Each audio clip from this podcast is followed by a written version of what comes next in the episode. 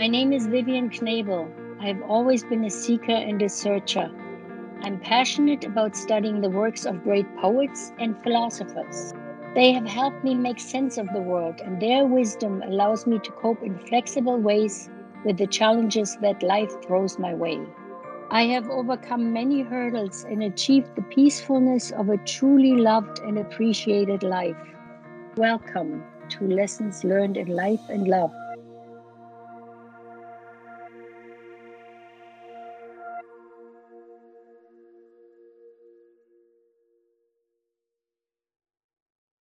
Welcome to my podcast, Lessons Learned About Life and Love.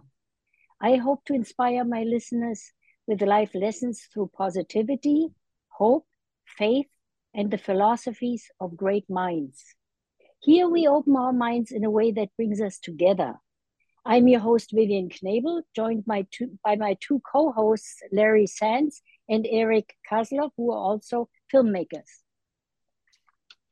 I'm excited to introduce today's guest, David Richards. He is a life strategist and a number one international best selling author and speaker on personal development. His most current book is entitled Love Letters to the Virgin Mary. It sold over a million copies. This story offers a different, exciting view on life. It is a pursuit of higher meaning. Reading this book is helpful to discover what is possible within your life, to take charge and command your destiny. Welcome, David. Vivian, thank you so much for having me. What an introduction. Wow, I'm excited and, to be here. And, and congratulations. You are a very successful person and uh, having sold uh, over a million copies, being an international bestseller. What I love about you, I love, first of all, your depth you're the most interesting person but you're also giving back. And you the proceeds half of the proceeds you gave to your favorite charities one is uh, what is it uh, wounded warriors is it? The one the wounded you, warriors project yes. and the other one child sex trafficking uh, that's correct. stop that yes. And that is a big deal. We must never when we become successful never to forget where we came from and to give back and that's uh, right. What, and that's still ongoing. It's still ongoing too. That's yep. that's a wonderful thing. And um, tell us a, a, little bit about your your life. You come from a military family, I hear. And uh, I do. So I do. Tell us a little bit about that. Yeah. So uh, first, thank you so much for having me on. It's a pleasure to speak with you and your audience. Uh, I grew up in the military, so I was born in uh, way back in ancient times in 1969, and in the United States, obviously, that was a very interesting time because the Vietnam War, we were right in the middle of the Vietnam War, and it wasn't going the way our other wars had gone. And people were starting to become disenchanted with the idea that we were sending people over to a small country uh, to fight a foreign war, kind of.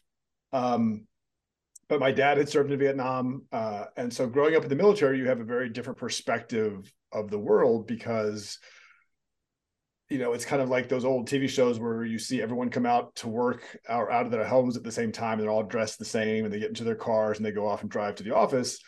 That was kind of what military life was like, except everybody wore the same exact uniform every day. And so um, you just grew up. I grew up in a point where, you know, it was common to see helicopters or jets flying overhead, military jets, because they were just, there was always training going on and that really shaped my view of the world. I didn't understand. I spent a very limited amount of time in my childhood uh, in the civilian community, like living among civilians. Most of the time, it was on military bases, and that's just a very different way to grow up. And that had a huge impact on me as I grew up, and, and just shaped my perspective of the world. Yeah, that is amazing, and you got to see a lot of the world. You got to see a I lot of the world. And that is so uh, so very important. And i love the the idea how you evolved. You know you were you did some pretty amazing things in that uh, uh, uh, what was it uh, the uh, desert storm was no what, was it called that i was uh, that, so i was actually in restore hope in somalia. So i was yeah so i first that was a when i was huge thing yeah well first when i was 10 we moved to japan okinawa japan and that was amazing because you realize, you know, I, I, look back now and I realize a fraction of a percentage of people get to do that. But we lived on the island of Okinawa, Japan for three years. And as a kid, I mean, it was just cool because the toys were different, the candy was different. You know, we could travel 10 minutes and be surrounded by coral reefs on the beach. I mean, and it was it got cold in the wintertime, but it was otherwise it was an island and it was fascinating. And just, you know, that was a stepping stone for us to go see the Philippines and to go to South Korea. And all this happened when I was in my formative years becoming a teenager. And then coming back to the States, it made me appreciate that, oh my gosh, so few of people my age have had that opportunity and exposure. Um, I wanted to write. I always wanted to write. I just kind of uh, I got into comic books probably when I was nine or ten years old, and that was kind of what I took with me. My imagination is what I took with me as we moved all the time, um, but not knowing really what it meant to be a writer, to be an author. But you already had in your mind what you wanted. You already I did had a seed there. There was already did. Oh, a this, seed. Yeah, yeah, yeah, was, yeah the seed was definitely planted, but I didn't know how to make that dream a reality. And so, not knowing what life outside the military was like, I said, well, I'm just going to stay in the military then. So I went to Penn State for my undergrad, but I was on an ROTC scholarship, which is a pipeline feeding into the Marine Corps. And I followed my dad's footsteps and joined the Marines. And within, you know, I was commissioned as an officer in 1991. And by December of 1992, I was part of the initial landing force uh, landing in Somalia on December 9th, 1992. So we just celebrated 30 years last December. But I was 23 years old and leading Marines into combat. And that was a tremendous, wow. uh, tremendous experience. You had it, it already then a big life. And then you evolved. And you, uh, from what I understand, when you got out of the Marine, um, you you liked um, horror stories, right? You wrote like to write horror stories. Was that it? Yeah, but, but I did. Also, I, yeah, yeah. But then you also went into poetry. I well, so I I had majored in English when I was in college, and it was I kind of felt like that was my swan song. I'm like, it's not I, my my thinking was it doesn't really matter what I major in because I'm going to be a Marine and my life is going to be on temp loan to the United States government for an extended period of time. Um, but I loved I always loved writing, and so when I joined the Marines, I put writing behind me because I thought it's childish. And when you're a Marine, there's a lot that goes into being a Marine and figuring out what that means. Concentration, but yes, you. I can imagine. Absolutely. Yes, yes but about 10 years mm-hmm. about 10 years into my career uh, i was inspired i uh, started writing poetry again and in the marine corps that was a weird thing because most marines do not write poetry too soft, and so it's too gentle yeah yeah like I, I, had some curious natural. yeah I had some curious uh, conversations with some of my fellow Marine officers. They're like, "Are you gay?" And I'm like, "Yeah," but looking I'm not at sure you, what that people don't see you on camera. Um, this is not, not on camera, uh, but you are very, very masculine. You're everything else, but oh, well, too you. gentle. but I think your your soul is gentle. You're deeply spiritual. There's, Absol- absolutely. Became, well, you? Yeah, no, it's. um I've always had this relationship with what is my who is my creator? What is my creator? What what is that relationship? And and it was always kind of tied up in my love my romance. And i was trying to reconcile love for creator with romantic love. And that was just that kind of led me to this last book. But um i was really inspired when i started writing poetry again just because it was like this i turned a valve on that i thought i had turned permanently off. And i was like oh my god this is so cool and yeah. so I got out of the Marines in 2006 and immediately fell in love with yoga, which we can talk about in terms of the spirituality. But I realized for the first time in my life, I wasn't going to be moving every two or three years. And it was this realization that, oh my gosh, I can get to learn a town. I can get to become familiar with the place I live and really yeah. kind of set roots. And that was the basis for wanting to write. And so for 11 years after I got out, I tried to write horror stories and I would sit down and this is all I'm still doing. I'm yoga, a yoga instructor now. I'm working a full-time job for corporate America. And I was trying to write on the side. And I always wanted to write horror stories because I loved like Frankenstein growing up. I love Stephen King. Like I still, when I look at just the journeys that Stephen King can take you on as an author, it's fascinating to me. And so I I would sit down and I would write out, you know, over a couple weeks, hundred pages, and the story would feel flimsy, and the characters, like the idea I had, I couldn't make it come to life. I just didn't know what it meant to really invest into characters to bring a story to life.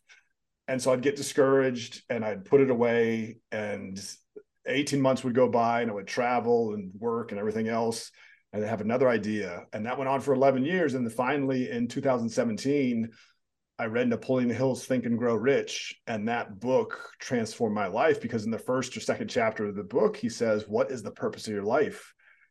And when he asked that question, Vivian, I it was like a sledgehammer to my soul, my soul. It was like my life has a purpose. Like there's a compass that I can navigate and refine and orient to to become something where I am impacting people and transforming lives. And that set me on the path to writing my first book. That's that's amazing. Yeah. Life is all about purpose. You know, when you think it about is. it it is all about purpose uh, meaning and, and, and purpose and not just to to do something uh, positive for ourselves but also for the world around us you know it's very Absolutely. important so uh, yeah but you know now i'm i'm really excited about this book uh, live your life living like like you are in a movie i love that that book i love that Thank title you. because movies make us care they make us uh, believe in possibilities. They make us feel. They allow us to dream. And I think we live in the world of our feelings. And uh, I think that's a great, and, and you give so much great advice. Uh, you know, when you, uh, when you, uh, in the, in this book. So uh, first you say, take inventory of your life, right? Isn't that your, right? What you would say? Well, the whole, the whole premise behind living like you're in a movie is you know it's the way that history has evolved even just over the last 20 or 30 years is fantastic because when i grew up we had three tv channels and so everyone got this we all got the same yeah. kind of feed in terms of this is what life is you know you might read a newspaper or something but the ability to get information and retain information was came at the expense of time like you had to go to a library you had to have encyclopedias you had to go yeah. seek out knowledge that we now have available on our at our fingertips fingertips and yeah. yeah and so you know as certainly pre-pandemic before i really had the idea of what this book was going to become i was fascinated by how much we were becoming addicted to our smartphones. And I think the the statistics at the time said we were checking our phones 110 times a day or something, but we're touching our phones 2,500 times a day. So this has become like an extension of who we are. It's become our outboard brain, as I've heard some people call it. And when I started to look at you know this kind of the cultural things that were happening between the obsession over stuff that was happening that we couldn't control. If you look on the news and there's all the stuff that we always worry about, whether it's the presidency or the other side or whatever the case may yeah. be. And um, this fear of missing out, this FOMO that suddenly became a thing, you know, a few years back where people were f- afraid of missing out. And as I looked at this book and what it became was like, I want to take total accountability for my life. I want to take total responsibility for my life. I want to create the life that I want to live. And to do that, living like you're in a movie puts you in charge because now it's a question of who's writing my script, who or who has been writing my script, who's been directing this thing because you know and what what kind of story have i been telling is it a tragedy is it a comedy is mm. it a mm. romance is it an adventure and as i started to really dive into it just the concept expanded and opened so beautifully for me because now it became well who's my supporting cast who are the people that I'm surrounding myself with? Are those These people that are, are helping me questions. grow? Yes. Yeah.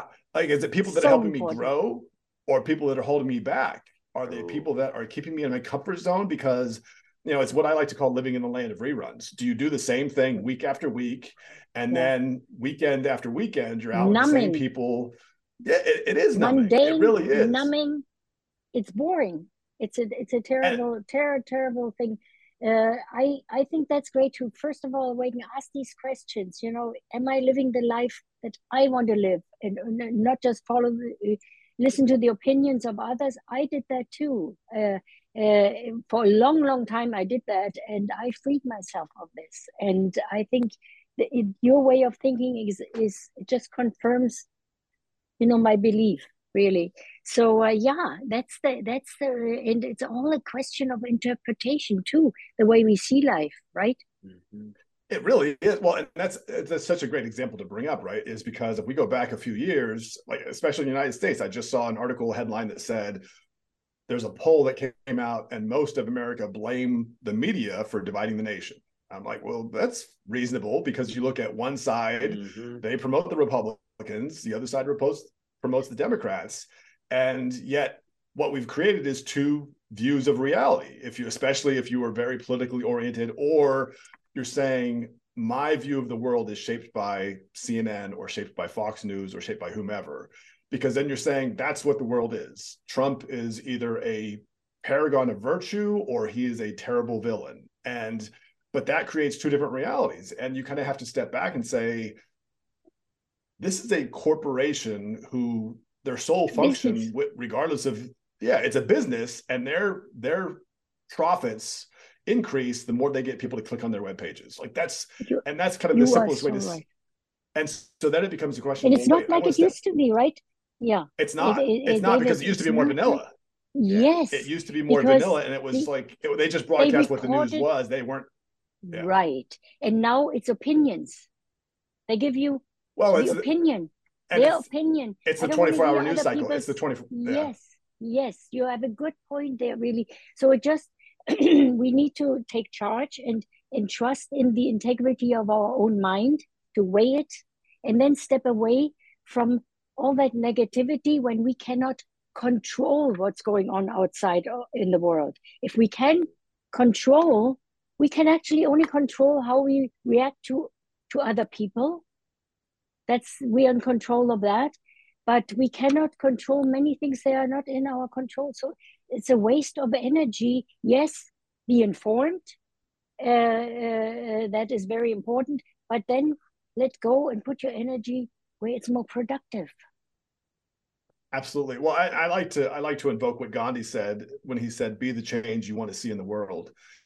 And the idea of living like you're in a movie is what program do you want to watch 24 hours a day? Because that's what your life is your life is a program kind of. And it's a question yeah. of you can do reruns you get really good at that or you can say you know what? I'm going to grow every day and i want to become more. And also i want to contribute the beauty that i have sculpted and found within me to the world because that's and that's really what this book became was this is the well i'm working on a sequel but i will say I still kind of look at this as the most beautiful love story that I could imagine.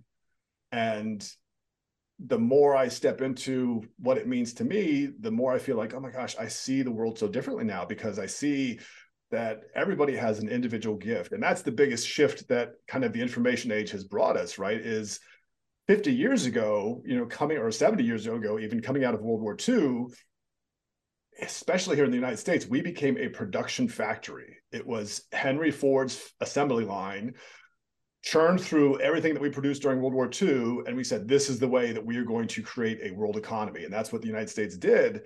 And now what's what's happened is we don't want this corporate cookie cutter approach to how we live life. There's all this opportunity for individuality and mm-hmm. expression and an individual identity. And that's really the gift when you see that you know i went to i took my daughter to see taylor swift in atlanta this past weekend. And you know taylor swift has 210 million followers on one of her social media accounts. And you realize this is a force of nature. Like she has a platform and she's very conscious of it. She is she is not flippant but but it makes me appreciate that we're living in a very different world that is not necessarily focused on centralized government as the end all be all for what we need to focus on. Right right. That's that's very interesting. And what you also say um, i like that what you said. We when we when when i talk about life being uh, about interpretation how we interpret everything you know uh, uh, when you say for instance uh, you can see the world uh, uh, coming at us, right? Is that the way you formulated is it? it's it's the idea that life happens for you happens, not to you. Yeah, mm-hmm. yeah so the, the life is behind... happening to us. Right. And that's that's already kind of a uh, you already have your you're you're already prepared to fight. It's like a tug of war you know there's life there's me. You know this and, and i i'm at, constantly at, at war whereas when you say life is life is happening for us it's a whole different it changes the whole dynamic. You know it's it how really we does. perceive these yeah. things how we see how we see it. It's all to have the right mindset. And i really like it, that quote when you when, when you quoted that that I, is an, an amazing quote. But uh, really the idea is uh, to start first of all go to your core right? Find out who you are i i have to give you this little story. It's about you but i still need to tell you this. When i was 14 years old i looked in the mirror. I was always a seeker and a searcher. Uh, and i looked in the mirror and i said who am i? Who is viva that's my nickname viva who am i? I asked that question in the mirror. Would you believe it david? I lost all i lost all conceptions of body and mind and i thought and then all of a sudden i came back. And i it was something where i thought i must never tell someone. People will will think i'm crazy you know? And uh, so i never told anyone until maybe 40 years later. I told mm. uh, i told my husband when i felt more uh, you know i felt secure and, and but um, what i actually did i i i think i stepped out of body and mind and it was the observer that came out.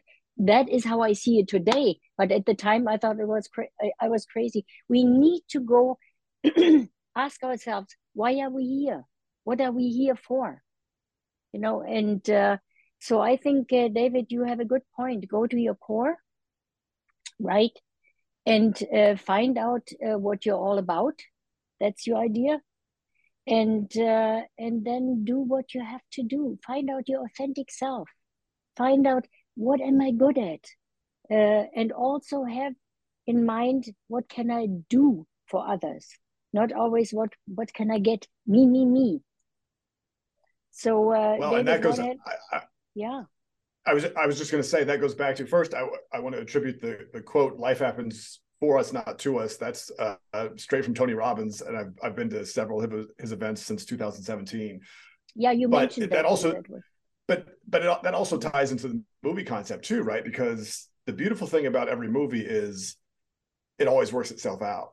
And for me, when I started to go down this path, first it was i mean i've been working on i worked on this book for three years and i wrote my first book in six months i wrote my second book in nine months if you had told me that i was going to spend three years trying to figure out how to tell a story i kind of would have laughed but I, sometimes.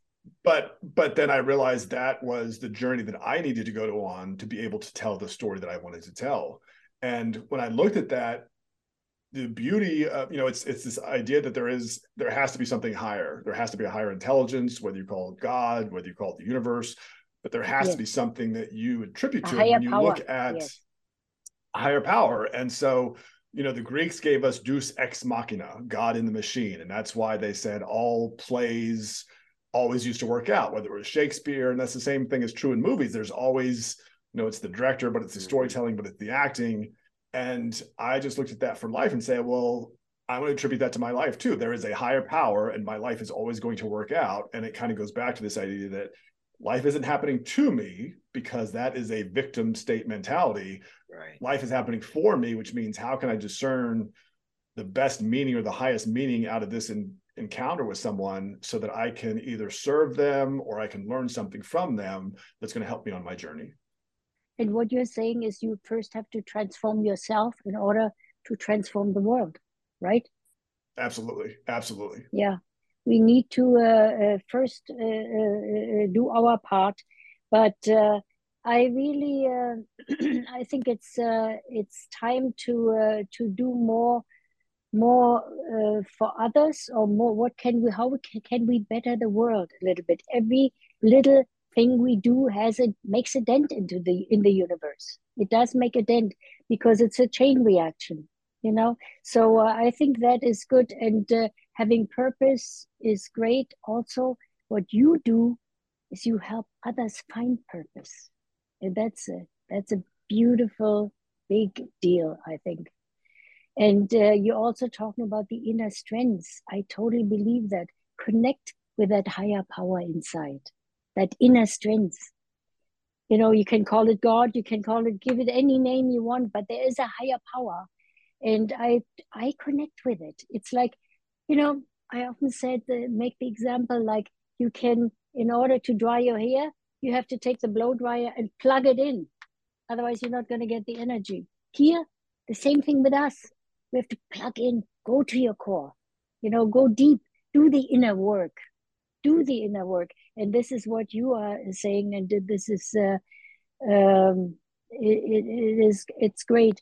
And imagination you know have imagination.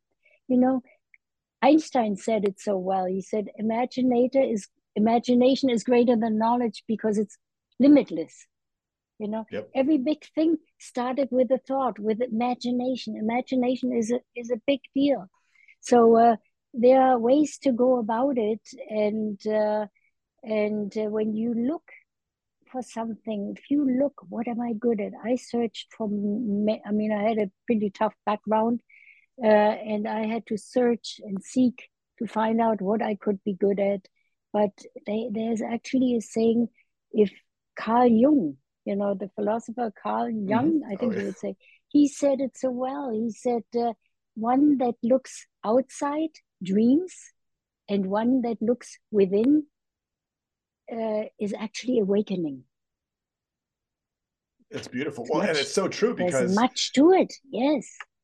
You know, it's so funny because in this day and age, you know, everyone when Facebook came online first, people wanted to be liked, and it was this kind of this the old high school popularity contest. How can yeah. how many likes can I get? Let me give my best life. And what I came to realize over the course of the past three years, especially coming out of the pandemic, was we're all storytellers. It doesn't, I mean, you can be working a nine to five job at Wendy's or McDonald's. You can be producing movies, you know, you can be Steven Spielberg, but we are all storytellers. And when you start to realize that, you realize, well, how do I make my story the best story it can possibly be? And that requires and it demands the internal work, but that's where the reward is. And I just finished reading I shouldn't say just, but a few months back, I read Matthew McConaughey's Green Lights. Fascinating book. And it's cool because he narrates it. I listened to it on Audible. And so you get the Matthew McConaughey Texas slang to it. But you see, you know, he took two years off from Hollywood because he didn't want to do rom coms anymore. And that was this soul searching period for him where he wanted to be taken as a serious actor and to grow. And just through the what he relays in the book, you realize he took that time because it was time for kind of a reinvention and rediscovery and the, the the more you dig into who you are the greater your ability to communicate your gift to the world becomes and like when i i mean i I've become such an admirer of Tony Robbins because you see that here's someone who's dedicated 46 years of his entire existence. Me too. To Me serving people at the highest level. It's it's fascinating. It's, it's just fascinating. But you realize that's you know every every story of triumph has a painful story at its start. Oprah was sexually abused when she was young. Sylvester Stallone had to sell his dog to make ends meet before he got Rocky. I mean, you know, Tony Robbins had four fathers. Had a tough and, life too. Yeah. Yeah, and so yeah. you realize but, everyone gets hit. Everyone gets punched in the face in some way, shape, or form, and but it's up to you to walk through the door to become the greatest version of yourself that you can be. But these things are what make us resilient. You know, yes. challenges, there need to be challenges. Otherwise, we'd still be in a sandbox. You know, this is how we learn. This is how we learn. This is our, you know, really our true potential comes out in adversity, you know, and we need to see the value, the higher value in those challenges. I see them. I went through a lot of adversity challenges, but I'm so grateful that I am, I've become who I am because of that. And the same thing is empathy. We're only going to, you know, the empathy is really built in tough times, but should be applied all the time. You know, our own pain taught us to be feeling and loving toward others. You know, these are the experiences of our life, but we need to learn from the experiences. What have I learned here? You know, always ask. I always ask myself. You know, next week I'll be eighty, and I was just talking to uh, Larry and uh, and Eric how I still want to learn and grow, and I feel there's so much still out there that I want to do, and to have that enthusiasm enthusiasm for life, to be optimistic, I think is is very very important. Uh, and also, you have there's that emerging energy to do something new. You know, for all of us, I, it's never finished.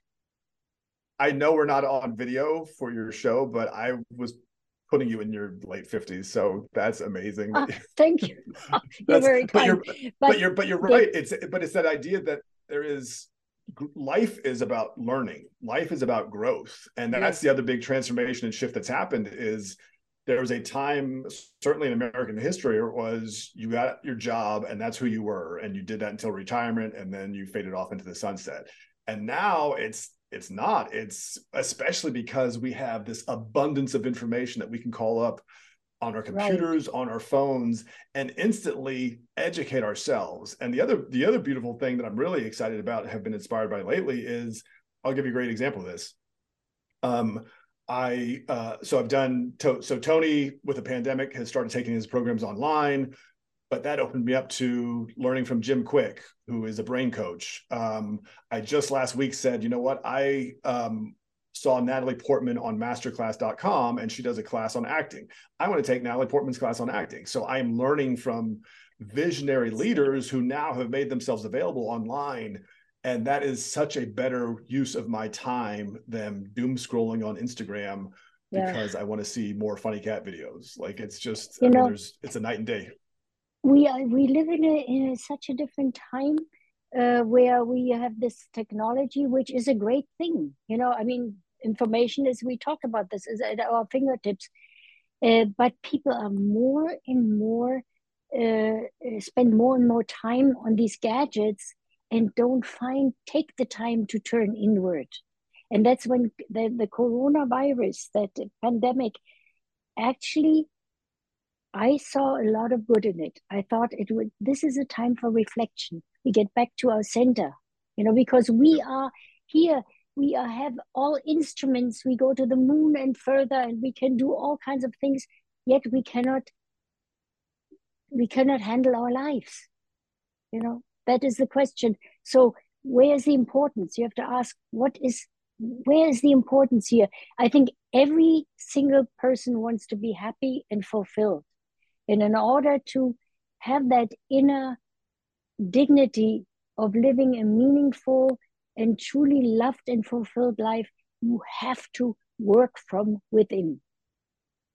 Absolutely agree. 100% agree. Well, and, and, and that's ultimately, uh, this is the great thing that's where I think we're headed. I'm just reading this book now called um, The Sovereign Individual. And it's it's based on, I think they wrote it in 1999, but it's based on that with the new millennium, we're saying goodbye to kind of the old paradigm of the nation state and everything, and it's going to more more about the sovereign. And certainly, when you look at Taylor Swift or other people, it it's it's there. But regardless of what you believe to be true about life, how long it lasts, what happens after we, you know, when we die, all that stuff, you have to reconcile that with the consciousness that you are today. Like at some point, you have to say, okay, if I believe something about life or about life after death or whatever the case may be, I want to reconcile that with this person, this spirit, this being now. And when you do that, it opens your world up completely differently. And that is, but that's only accomplished through the internal journey. And that's, I was watching, um, oh, when we are in the hotel in Atlanta, I was watching The Matrix on TV. And uh, there's a point where um, Laurence Fishburne is talking with Keanu Reeves, and he says, "You know, I can't make you. I can open the door, but you have to walk through it, basically." Yeah. And that is true for every single person on the planet. Someone can open the door for you, but you're the one who has to walk through it. And that the beauty is you get to walk through it. It takes courage, it takes perseverance. But when you do that internal work and see that there is something greater inside you and something that you can sculpt and refine and contribute and impact the world and be fulfilled at the same time it becomes I, like I see why people become obsessed about what their purpose is because you realize, oh my gosh, this thing is feeding me and making me become more, and at the same time, I'm getting to contribute to a greater and greater level of audience. David, yeah. I have a I have a quick question. Um, when you when you had talked about you like searching for your purpose and and things, I think a lot of people I think a lot of people kind of know what their purpose is, but they're scared to follow that purpose. And then there's other people who are like, I don't know what my purpose is or what I'm here for. So, what would you tell people how to go about that to find their purpose or to find, yeah, their purpose? And and, Larry, and obviously, this is like a big, long. I mean, it's not like an overnight thing. I think, but no, but no. is there? But is there an aha moment? And then that's what you kind of have to follow in searching who you are and your purpose. Does that make sense? It, it does. Let me let me start with when i saw that question from napoleon hill was probably december or late december early january uh, 2016 2017 the question stopped me in my tracks. And what the first thing i did was i grabbed a notebook and a pen and I wrote down the purpose of my life is, and then whatever flow just came from that. And it was, I think my first mm. purpose statement was the purpose of my life is to help people find their purpose in life. Oh. And what I came to realize though, and this was this was really the revelation that opened me up to being a writer because when I wrote, I struggled with like what is when do I get to the flow where I don't have to think about what I'm writing? It just comes out. Like what is that? And I couldn't I couldn't figure that out for the first 11 years that I was trying to be a writer. And then when I read this question, I was like, oh my gosh, okay. And mm. that opened me up to the power of something that I think we have forgotten in today's society, and that is how to write by hand.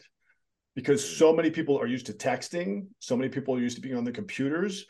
But if you want to develop, at least for me, if, uh, I developed a relationship with myself by picking up a pen. Mm. I have now, over the last three years, I probably have 20 journals that I filled out over the course of that time. Yeah. About 15 of them were focused on trying to figure out how to tell the story of, in love letters. But also it was who is this who is this person and how do I develop a relationship with myself? And for me, that's what the pen and paper did. And what I tell people now is, even I told this to my daughter, I'm like, if you if you aren't journaling on at least a daily or every other day basis, you're you're going to struggle with who you are because if you can if you just sort of think about it in thoughts or texts, you're mm-hmm. not really mm-hmm. developing that inter that inner relationship that Vivianne has talked about. That you know, getting into your core. Yeah. But when you when you the first time you sit down with a pen and paper and write "I love you," you are writing that to yourself right. about yourself. Right. And that opens you up to this idea. And so for me, the the the thing that's transformed it, it really did transform my writing. There was a great book called Writing Down the Bones. I Can't remember the author's name, but she says, take a, you know, grab your phone, set a timer for five minutes, and then grab a pen and paper. And once the timer starts, don't let the pen come off the page. Mm. Don't and just write. Don't worry about what's coming out. Don't right, worry about right. margins. Don't worry about spelling. Just let this pour out. And the first time I did that, Larry, it was like I had I was skeptical. I was like, this is ridiculous. But yeah, obviously I'm I have not published a book at this point, and this woman has, so I'm going to do what she says. And I started the timer, and I think I said it for like three or four minutes. And when the timer went off, I had four pages of material. Wow. And I was yeah, I was like, where did that come from? Like wow. what what produced that? And what I found was it was a way to stop premeditating my life and starting getting closer to being who I actually wanted to be. Wow. Wow, because That's there's really that connection. Oh, it is. Yeah. It is. There's and and it's and it's very true because like your phone is so cold and it's so disconnected and you're thinking of what you're trying to say and it comes out all wrong, but when you touch that pen and it's that it's that physical really it's like life and people surrounding yeah. us and next to us, right? It's that it's that physical contact that once you the once reality. you have that contact yeah, yeah. and it just it, it cements the fact of who you are and really and really quick Vivianne uh, david is that stream of consciousness is really who we really are when we don't self-edit ourselves and we just let it go that that's our that true speaks self. volumes absolutely Yeah, that's our true self. Absolutely. But you know, David, if I tell you that I wrote the manuscript for my first book all by hand, would you believe that? I'm constantly That's writing fantastic. by hand. i do i can believe sit that yes in in the afternoon. I have my coffee and I have my uh, my paper and my pen. It's it's like my best friends, and I write. And people often just pass by and say, "Oh, you have a beautiful penmanship." they hardly ever see anyone writing, you know. yeah Yes, and also, David, what you're saying is when you write, when you have a goal in your head, write that goal down. You know, you Yes. see it in front of you. That's what I do too. Everything I write down, really. So I, I think that's a really, really good point. And but in in general, it is really what is important is that we set go, a goal, and and you know, set a foundation and to a routine and then dedicate yourself to that uh, routine and show up for it. Mhm. you know the important thing is don't just set a goal but show up for it. Do it. You know talking about it is not enough. Application. Apply it. Apply apply what you want to do. Not just talk. Talk is cheap. Yes. Right david Absolutely. Absolutely. Well, you have to take action. Like you have to take action. That's what I Yes. came to appreciate. And it was just real quick when I when I started this journey for love letters, I had the idea the initial idea for the book came in 2019, October of 2019. I was breaking up from a relationship and had this idea, but it was more, it wasn't, it wasn't what the book became.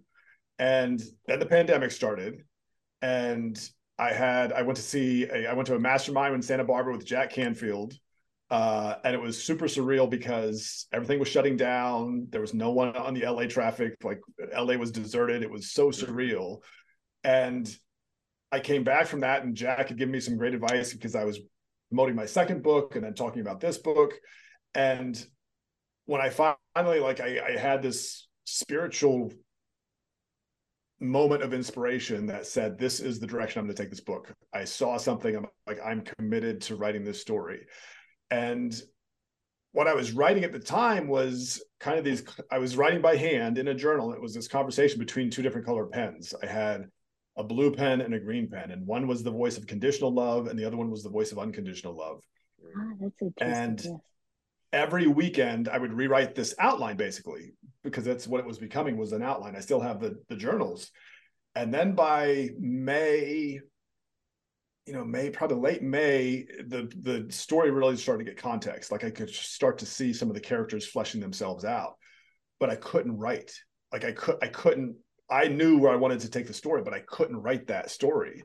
And so by the end of May, I stopped. I stopped trying to write the story, and I just said, I'm going to journal until I figure out how to tell this thing. And Wow. that was two years of journaling trying to whittle everything through but that was the inner work because i was writing to myself trying to figure out what is this? What story am i trying to tell? And I Mhm. remember it took me until november of 2021 i was so frustrated because this thing had been going on for two years now. And i asked myself that question out loud. I'm like what is this? What am i trying to tell? And that's when it came back to me love letters to the virgin mary. And i said okay that's it. I've got the title just a, and a dormant force was was, awakened you know a it? Was, dormant that was it? You- was but you kind of have to but you can't that's but that's the whole journey right? You have to you have to become obsessed by it. You have to allow yourself to say i'm going to like i'm going to i saw this you know i saw this moment in april of 2020 where i'm like i've got this. This is pure bliss. This is everything that i've ever hoped could writing could be and i'm going to find Oh, a way to do it. and it it took What that journey but that's that's but that's where the work is right? That's where the Yeah. work is is to Yes. say i'm i'm not going to push this aside and say i'm going to just stay happy in corporate america. I'm going to step into the arena and say okay i'm going to figure out what this thing is Yeah. you know and i'm not going to be i'm not going to be defeated. I will be victorious. Yep. Yeah, Yeah, you absolutely. you persevere. It's all about uh, uh, uh, determination and perseverance uh, but when you mentioned the word unconditional love let's touch on that You know, sure. unconditional love is is loving without an object, accepting, right? No judging, no moralizing. Right. And it people always see it as this, oh, this fuzzy thing, unconditional love is just this uh, physical or affection. It's not. It's experiencing the harmonies of life. It really is. Well, it's accepting that everyone is on their journey.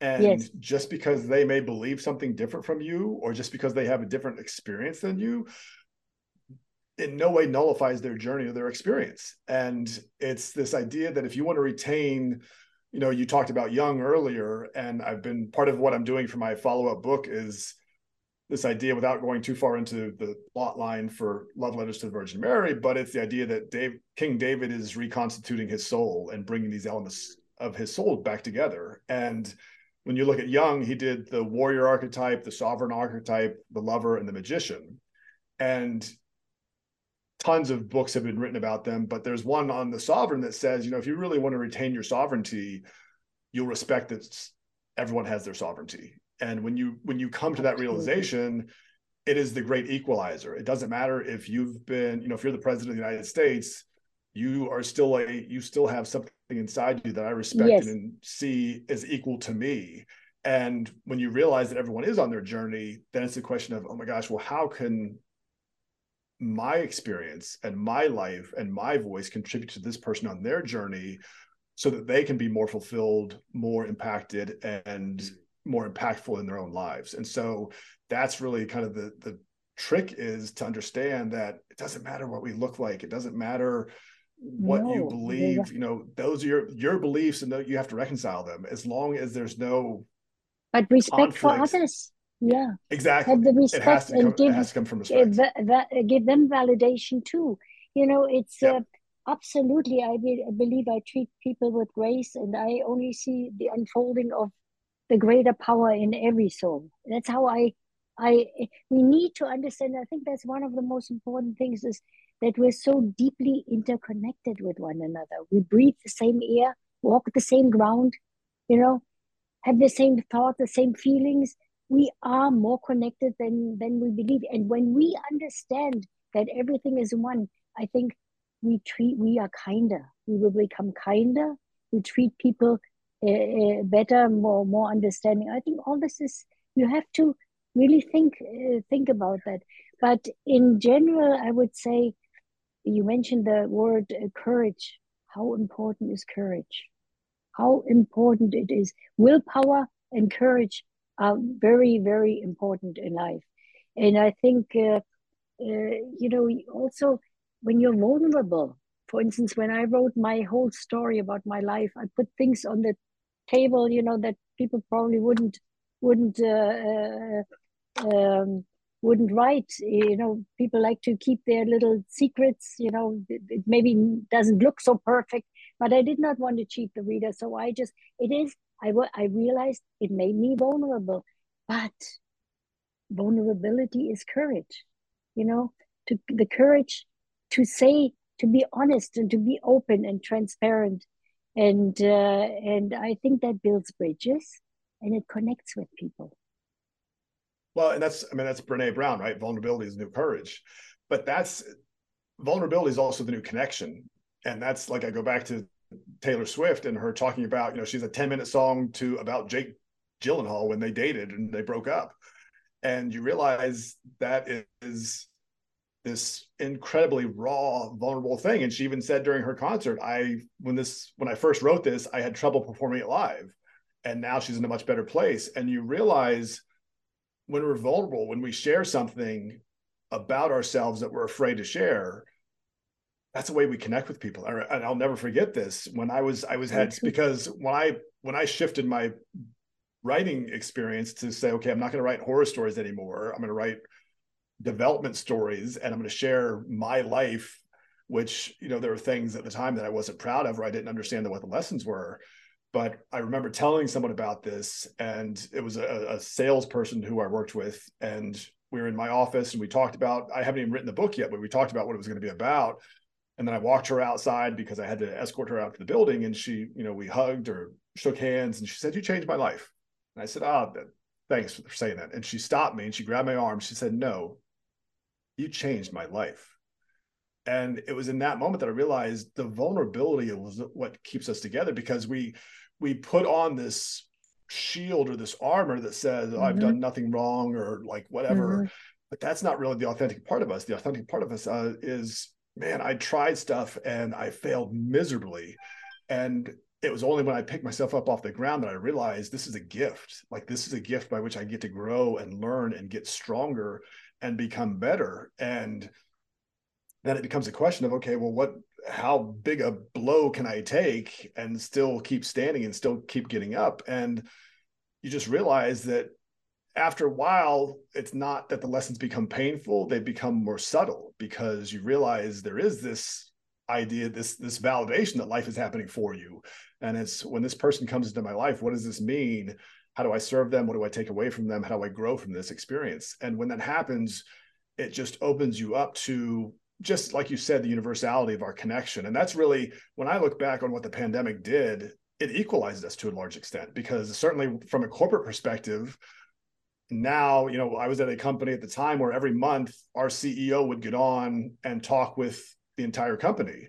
Well, he used to do that from his office or wherever he was visiting and traveling around the world. Now he's doing it from his dining room.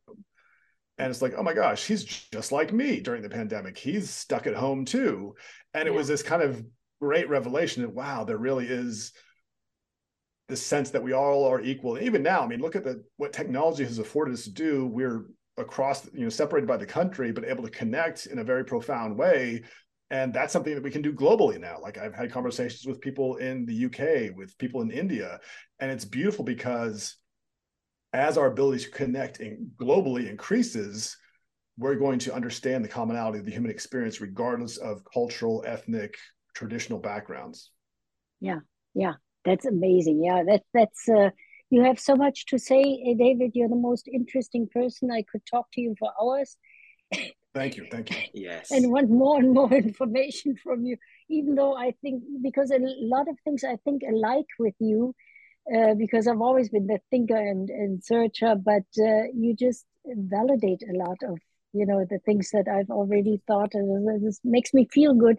That it tells me I'm on the right path. You know, it takes people like you, but you have so many facets. It's amazing how many facets you have, and and you don't let anything stay dormant, which I like because you know we were talking about the higher power has given us life and given us uh, uh, everybody has somewhat greatness but in a lot of them people they let it fall asleep you know we need yep. to dig and find out and, and, and, that is our gift back what we do with this life don't you think this most Absolutely. precious I mean, life well, I know I was going to say I appreciate you saying I have a lot of facets. I I always look at that as like I didn't know what the heck I was going to do for my life until I became a writer.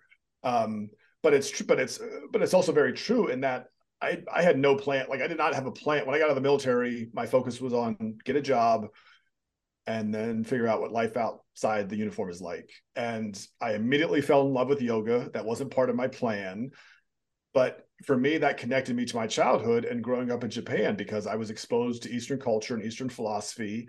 And I started yeah. meditating when I was 13, which wow. certainly was uncommon. Like my friends would be going to football uncommon. games on weekends, yeah, or drink, you know, going to parties, and I was sitting in my parents' living room with a Japanese sword in front of me, trying to meditate and find stillness. Wow. Um, but but you realize that it's all connected, and when I looked at this idea, this whole idea and concept of living like you're in a movie and you're the lead in your movie specifically, it was I want to make sense of my entire life, not be not try to dismiss the parts that I wasn't proud of or ashamed by and say, okay, what is how do I fit this all into a story that I can identify with that brings me back to my core and at the same time is going to serve and impact other people's lives. And that's ultimately, I mean, that's like you you said it so beautifully is it's we we have been given a gift. This life is a gift and it is completely up to us what we do with it. Yeah. Wow. Yeah. To think of it, to think of it, David, that I tried to end my life at the age of 17 of course, I was young and thought life is it's always going to be like that. I was at the low point, and now I embrace it. I love life. I make the most of it, and I constantly uh, uh, uh, uh believe in the. Always think of the preciousness of life. You know, I I reinforce that belief in the preciousness of life. But you've gone through when you when you were in the military, and Eric, uh, our co-host, he's in the back there, the cameraman. he is. He always thanks the troops. He's always so grateful, you know, thanks the troops. And you have really yes. been in. He's been in combat. It was amazing. Your story is amazing. It would uh, interest you, Eric, to hear that side of uh, of David when he was uh, in Somalia, right, David? It's uh, I I was fortunate that um, the combat I was in was relatively peaceful. It was okay. um, it was what what the funny thing that when you were talking about that that came to me was uh, so obviously Somalia is very arid, very dry, and uh, we wore our desert uniforms.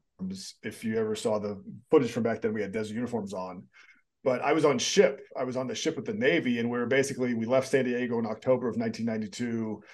We went to Singapore, and then we were supposed to go up to Kuwait to do some training, but we got diverted to Somalia for Operation Restore Hope. And unfortunately, we were supposed to be equipped with desert boots, but they couldn't get the supplies to us quickly enough. So, you know, I don't know how many U.S. forces ended up being there, but we were the only ones with black boots uh, to the Somalis, that meant we were like this elite special force, and we kind of were because we were the 1st uh-huh. Americans there. But they they said do not mess with the black boots because they believed if if they got shot by one of our you know if they got even grazed by a bullet from one of our guns they would die they believed we were invulnerable i remember telling this to uh, i was being interviewed by someone from the san francisco chronicle yeah it was this it was this fascinating thing all because of a supply mix up but our black boots uh, made a difference. But it was, but it was also, I mean, that was fascinating because Somalia at the time in Mogadishu, in particular, the capital city, that was the first time I'd seen a city in decay. Like you just saw, there was no electricity, there was no running water. It was like a city that had been abandoned. You know, it was it was almost like this massive Hollywood set, and it was just this dilapidated city where you could go to the food market and you'd see a slab of beef, you know, on a wheelbarrow covered with flies, and that was fresh meat for them. And mm-hmm. it was mm. just this incredibly humanizing, humbling experience to go just where people wanted like even just a basic food you know we i know i've heard in the united states we throw away so much food per year And here, these people just wanted a little bit of food just to get by. So it was an incredible. We were only there for two months before we got back on ship because by then enough forces had flown in. Um, but it was incredible. It was a it was a beautiful experience because we are there for Christmas and we got to distribute food during Christmas. When I was really thankful for that. It was just a beautiful experience, but also uh, just eye opening to see you know how a, a portion of the world lives. But Eric is one of those who always uh, thanks the troops, and uh, I do too. I love this country, America. Yes, because my yes. first experience was when I was in Berlin, a child, 1948, when uh, uh, Berlin was uh, cut off from all supplies, and the Americans launched a year-long air um, airlift, and they uh, dropped food and supplies on our city, and that was my first experience with the Americans, and uh, I always find them to be brave and open-hearted. And now I'm an American citizen. Mm. I'm proud of it, and uh, we can. This country still has so much potential, but we have to pay our dues. We have to put the work in, not ask, "What can you do for me?" You know, it's that old uh, saying from Kennedy who said, uh, "Ask not what you what you, your country can do for you, but what can you do for your country." Take that to heart you know yeah. uh, think first what can i do? You know so that was my first experience with uh, with the uh, americans. I remember the american soldiers sitting on their lap giving they gave us candy which was a big deal you know in the destroyed city berlin. But we all have our story to tell. But david your story is amazing. You're an amazing person. I'm proud to have you on this um, uh, on our podcast. Uh, people will learn a lot from you. And uh, have you got anything more to uh, an end, uh, something to say at the end for us? Uh, Vivianne, Eric, Larry, thank you so much for having me on. This has been an absolute pleasure. I can't believe the time has flown by so quickly. Yeah. What I'd love to read, what I'd love to leave your audience with is you are the greatest project and greatest story you will ever ever tell. And it is completely up to you to make that the performance of a lifetime. Like that's, that's that is your gift to the world. That's your gift to yourself. Yes. That's a beautiful message. Uh, David, thank you so much for being on this show. Uh, it was a wonderful experience for all of us, and uh, uh we wish you uh, all the best in the future and uh, keep giving back. It is a beautiful, beautiful thing what you're doing. Thank you so much. It's been a pleasure. Well, David, we just want to thank you once again for coming on the show today to share your amazing stories. And like Vivianne said, at the end of pretty much all the podcasts on the Something Something Network, we always say this. Remember, everybody, support our troops.